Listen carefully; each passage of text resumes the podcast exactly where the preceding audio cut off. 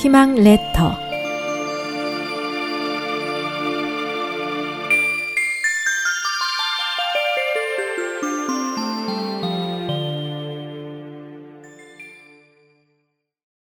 군자의 몸가짐 구사란 아홉 가지 생각을 말하는데 군자의 몸가짐에 대하여 율곡 이인은 저서 경목요결에서 이렇게 말했습니다.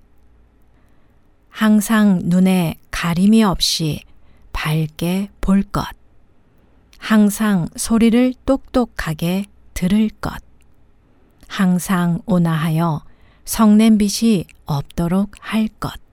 항상 용모를 단정히 할 것. 항상 믿음이 있는 말만 할 것. 항상 이를 공경하고 삼가해서 할 것. 항상 의심나는 일은 선각자에게 물어 알 것. 항상 분한 일이 있을 때는 사리를 따져 참을 것. 항상 재물을 얻게 될 때는 의와 이를 구분하여 치사를 가릴 것 등입니다. 이는 군자가 몸가짐을 바로 하는데 꼭 지켜야 할 아홉 가지 덕목으로서 수신의 거울이라고 할 수 있습니다.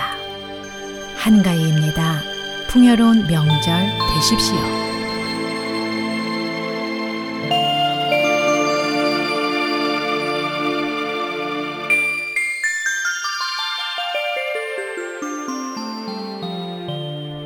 SOH 희망지성 국제방송에서 보내드렸습니다.